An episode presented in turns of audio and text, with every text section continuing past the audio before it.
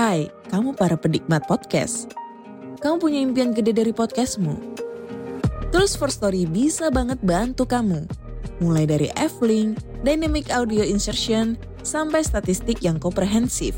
Semua ada di First Story. Gak ketinggalan kamu bisa monetisasi podcastmu lewat iklan dari First Story Ads yang bisa kasih kamu penghasilan dari setiap place podcastmu. Yuk gabung sekarang dengan klik di firststory.me. Sekali lagi, klik di firststory.me. Mari kita bawa mimpi podcastingmu menjadi kenyataan.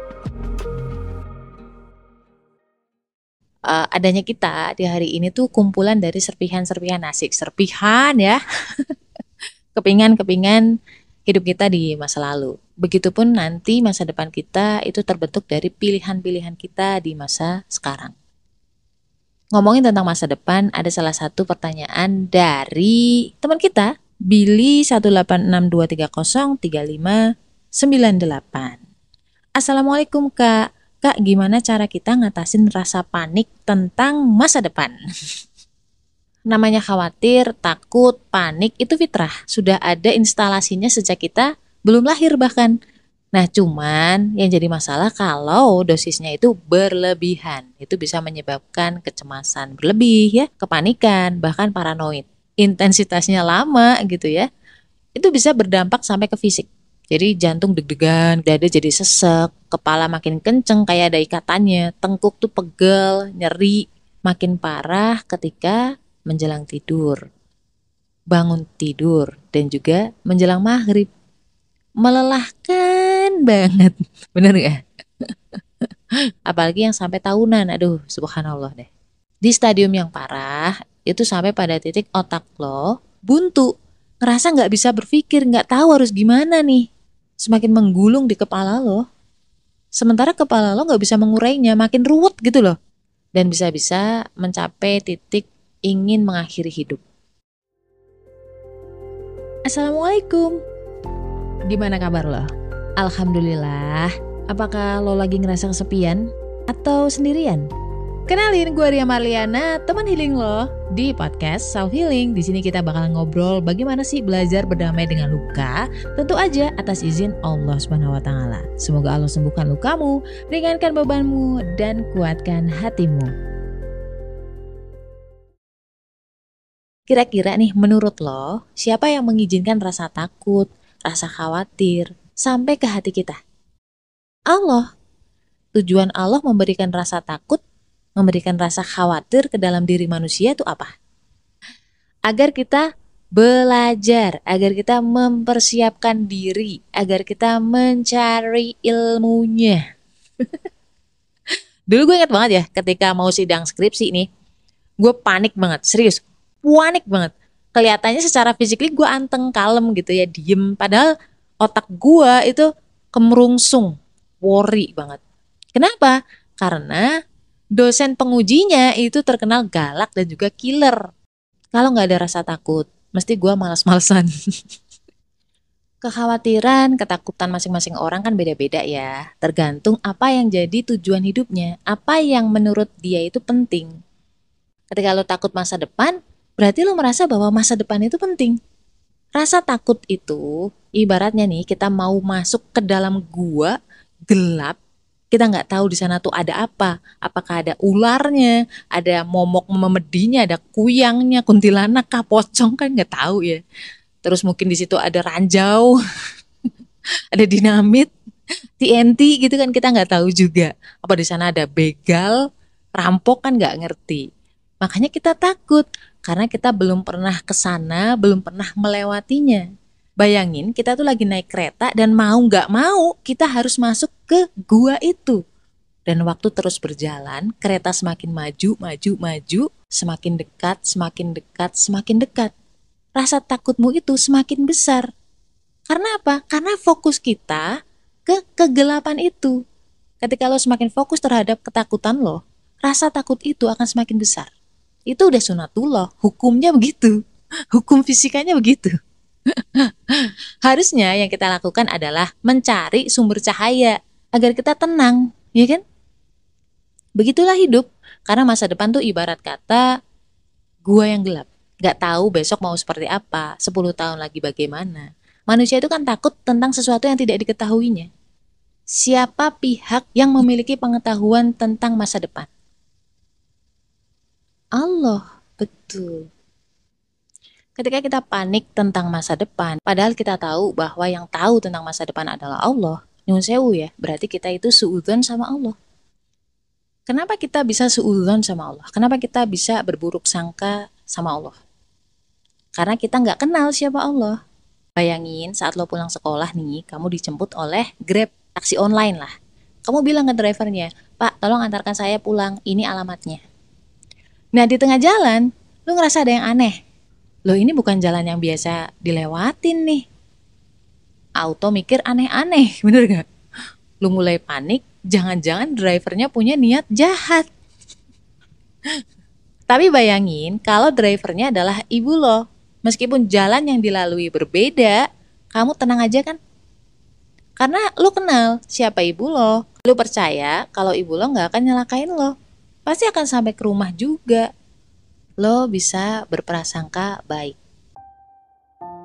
Gue pernah dalam kondisi bangun tidur sisa uang yang gue punya kalau nggak salah nih 2000 atau 5000 dan itu bener-bener sisa uang yang gue punya setelah gue udah resign dari bank dan bisnis-bisnis gue itu gulung tikar.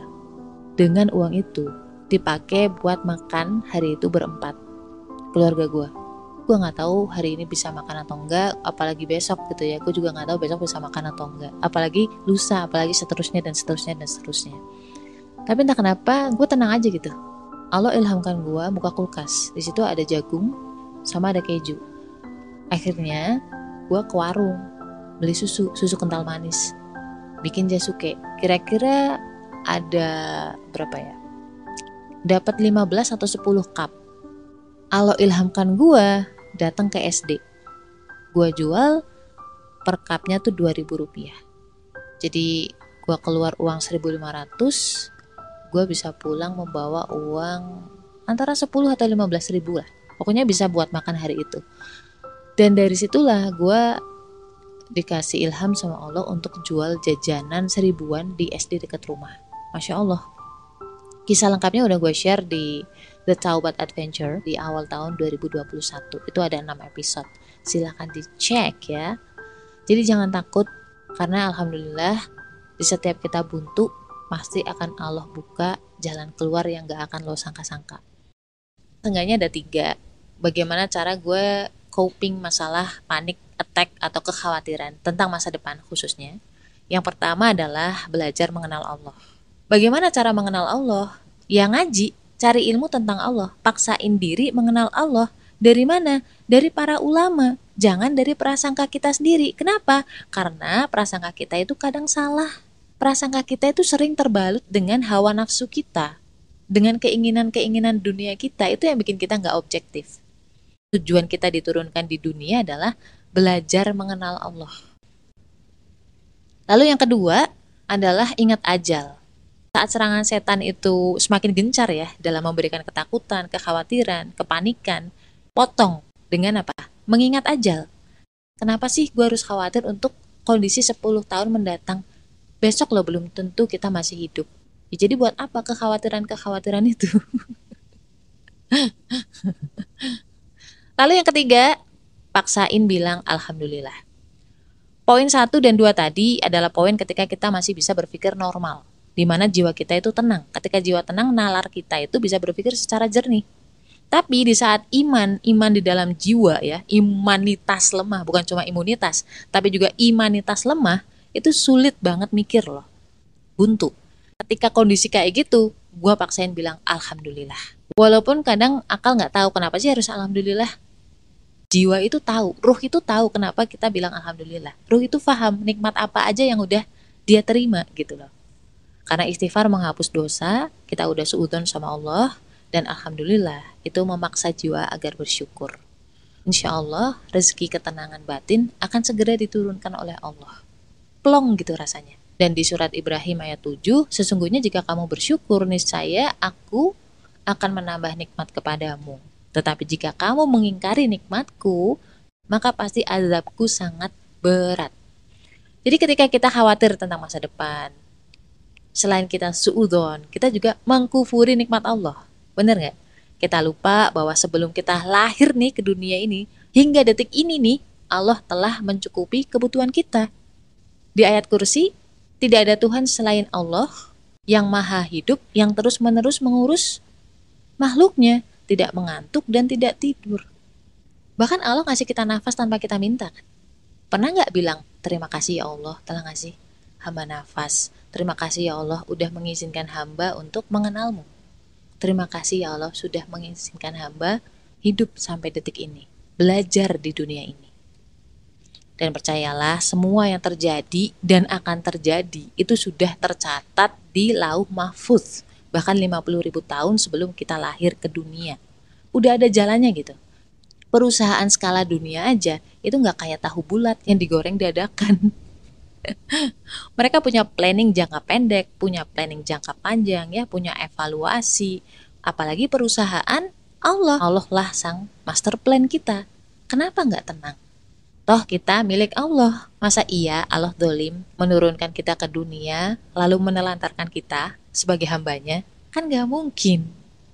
Overthinking itu disebabkan kita terlalu banyak mengingat makhluk dan kurang pikir. Begitu kata Ustadz Nuzul Zikri. ah, semoga membantu ya. Jujur terima kasih pertanyaannya, itu juga semacam self reminder buat gue. Semoga Allah selalu jaga kita ya. So apa pun masalahnya, ingat selalu Allah, selalu libatin Allah. La haula wala quwata illa billah. Stay love and assalamualaikum warahmatullahi wabarakatuh episode selanjutnya. Berasa kayak ngejar sesuatu gitu. Harus nanti setahun harus bisa gitu. Dapat penghasilan dari ini, dari ono. Kewalahan gitu, overwhelm sendiri. Bingung sendiri, mau mulai dari mana? Oh yang ini belum, yang itu belum, yang ini belum gitu-gitu. Pernah nggak kamu ngalamin seperti itu?